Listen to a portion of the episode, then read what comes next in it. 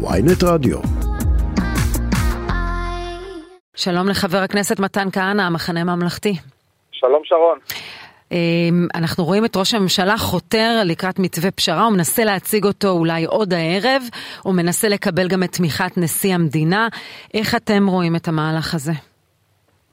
אנחנו uh, לא כל כך uh, uh, יודעים איך לנתח מהלכים של נתניהו. ברור לחלוטין שמילים שלו, אנחנו לא יכולים לבנות עליהם בשום דבר.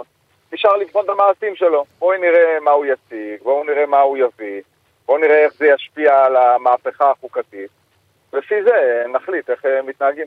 וכשבני גנץ, ראש המפלגה שלך, דוחה לחלוטין את, את הקריאה של נתניהו, שקורא לו לחבור אליו, אה, במתק שפתיים כזה. אתה שותף לזה כי אתה מביע, בח, ב, לפחות בשבועות האחרונים, דעה אחרת לחלוטין. לא אכפת לך מה האינטרסים ומה הסיבות האמיתיות. אתה אומר, אם יש הזדמנות לפשרה, בוא נלך עליה. מה חשבת על ההחלטה של בני גנץ לדחות אותה? שרון, אני חושב שהרצון של אה, בני גנץ להגיע למתווה מוסכם אה, הוא לא פחות מהרצון שלי בעניין הזה. אני יודע לחלוטין שאצל בני באמת ישראל לפני הכל, ולמרות שיש בתוך האופוזיציה מחלוקת קשה איך צריכים להתנהג בסיטואציה הזו, אני יודע בוודאות מוחלטת שאם יהיה איזשהו סיכוי למתווה מוסכם, שישמור על העקרונות שבני גנץ הגדיר ביציאה לדרך, הוא יהיה שם ואנחנו אה, אה, נקבל ונאמץ את הדברים האלה. אבל כלומר, אתם שוקלים שאם יהיה היום מתווה שהוא יענה על, על, על, לפחות על הפשרות שאתם דורשים, והוא יהיה בתמיכת הנשיא, אתם תאמצו אותו. שוב, את יודעת, אנחנו, צריכים לראות, אבל את יודעת, אנחנו לא יודעים עם מי אנחנו כל כך מדברים. כי אה, נתניהו העבירו איזה מסמך בחתימת עורך דין, ועוד לפני שהדיו התייבשה, כבר אה, גם נתניהו אמר שזה לא לגמרי על דעתו, לוין אמר שהוא מתנגד, סמוטריץ' ובן גביר אמרו, יצאו בשצף קצף נגד זה. אז עם מי בדיוק אנחנו מדברים? עכשיו, אני, אני אומר, אנחנו מיד הושבנו את צוות המשא ומתן שלנו, לבדוק את מה שהנשיא נתן. אמרנו, וואלה, בואנה, שמעו, יש פה משהו שבהחלט אה, הוא בסיס מעולה להמשיך לדבר ולהתקדם איתו. אבל, אבל אתה אומר שהערב זה לא אותו מקרה.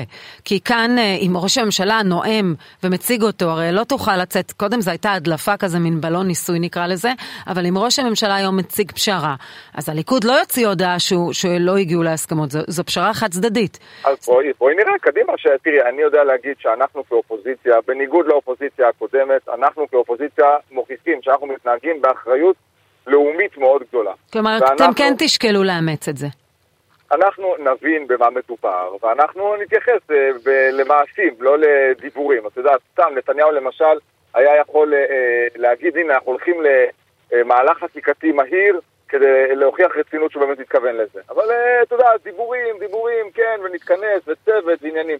אם נתניהו זה היה מאוד מאוד דחוף לו, ואם נתניהו מבין את המצב שישראל מידרדרת אליו, אז הוא צריך להגיד, חבר'ה, תקשיבו, בואו נתכנס. היינו צריכים להתכנס ביום ראשון האחרון, מה שנקרא אתמול, ולעשות בליץ חקיקה ולחוקק ולתקן את כל הדברים שנתניהו מדבר עליהם. אבל בינתיים זה כן. רק דיבורים. גם לא יש קואליציה. רגע, אתה היית שותף להחלטה של אה, בני גנץ אה, לדחות את הצעת הפשרה ואת הקריאה של נתניהו? לא, אני לא בצוות המצומצם שיושב עם בני גנץ על הדברים האלה, אני מקבל עדכונים, אני אה, כמובן מביע את עמדתי איפה שצריך. ותמכת במהלך הזה. אני מבין לגמרי את המהלך הזה, אבל אני אומר לך, אני, אני באמת מרגיש שגנץ רוצה להגיע להסכמות, ואם יהיה עם מי לדבר... אני מבין, זה לא נשמע לי תומך. חשבת אחרת, לא, אבל כיבדת את ההחלטה שלו. מה זאת אומרת? לא, אני מאוד רוצה להגיע להסכמות. אני מאלה שדוחפים להסכמות. אתה יודע, אתה בכלל העמדה שלי זה שצריך להגיע כמה שיותר מהר לממשלת אחדות, אה, שתרפא פה את הפצע ואת השסע בעם. זאת העמדה שלי. הדעה, העמדה המפלגתית, אני מבין אותה, אני מבין מאיפה היא נובעת, אני, אני יודע שהיא נכונה, והלוואי ונתניהו אה, ייקח אחריות ויעשה את הדברים אחרת. תגיד, אה, שמעת את דבריו של סגן יושב ראש הכנסת אייכלר, שאמר בתגובה לנתניהו, שאמר אה, הקדוש ברוך הוא לא תמיד הגן עלינו, גם לא על אדמת אירופה, בהקשר של הנוסעים לאוקראינה? וחבר הכנסת אייכלר מיהדות התורה אומר, הציונים התנכרו ליהודי הגולה, הם אה, לא מנעו שואה באירופה? אני חושב שהדברים של חבר הכנסת אייכלר מבטאים באמת כפיות טובה קיצונית ביחס לתנועה שהקימה את מדינת ישראל הריבונית כפיות טובה נוראית ביחס לכל אלה שעכשיו אה, אה, מחרפים את נפשם ושומרים על המדינה שלנו ומאפשרים לרבבות בחורי ישיבה ללמוד תורה. וזה רק מראה כמה הקואליציה הזו של נתניהו היא קואליציה מוזרה. מדינת ישראל צריכה קואליציה שנשענת על הכוחות הציוניים, נשענת על הכוחות שרוצות מדינת ישראל יהודית דמוקרטית ולא מגילת העצמאות, אחרי שהיא תישען על, כזה, על כאלה כוחות, אפשר לצרף גם אנשים. אבל, אז אני אגיד אבל. אחד, גנץ ידוע כמי שאמר לחרדים, תגידו מה אתם רוצים ואני אחתום. כלומר, גם הוא למען הקמת ממשלה היה מוכן לעשות הכל, וגם לשתף פעולה עם מי שאומרים על, שהקדוש ברוך הוא יגן עלינו מפני התבוללות המשטר הציוני. הוא היה גם מוכן, ושתיים, גם אתם עשיתם שותפות עם מנסור עבאס, שהוא לא בדיוק גורם ציוני. אולי הוא מכיר אה, במדינת ישראל וכולי, אבל אי אפשר גם לקרוא לו. זאת אומרת, ולכן, אין מה לעשות. ולכן, ולכן שרון הייתי מאוד uh, מדויק, לפחות ניסיתי להיות מדויק בדבריי. אני חושב שקואליציות עתידיות צריכות להישען, שיהיה להם לפחות 61 מנדטים ציוניים. ציוניים. זה אומר עם הליכוד, אה, אם עושים את המתמטיקה זה אומר עם הליכוד ויש גורמים כמו שלא יעבדו, לא יסכימו לעבוד עם נתניהו, ומה לעשות, הוא הנבחר אני, של הליכוד. את צודקת, אני את, את עמדתי אמרתי, אני מבין גם את ה... אה, שזה לא רלוונטי כעת, כי נתניהו בעצם אה, שבוי בתוך הקואליציית, הקואליציה הנוראית שעכשיו מובילה את ישראל לאסון. אבל במצב אה, יותר טוב, אה, התקווה שלי זה שכן, יהיה פה קואליציה שנשענת על כוחות אה, ציוניים. אמרתי את הדברים בצורה מאוד מפורשת, כולל אצלך.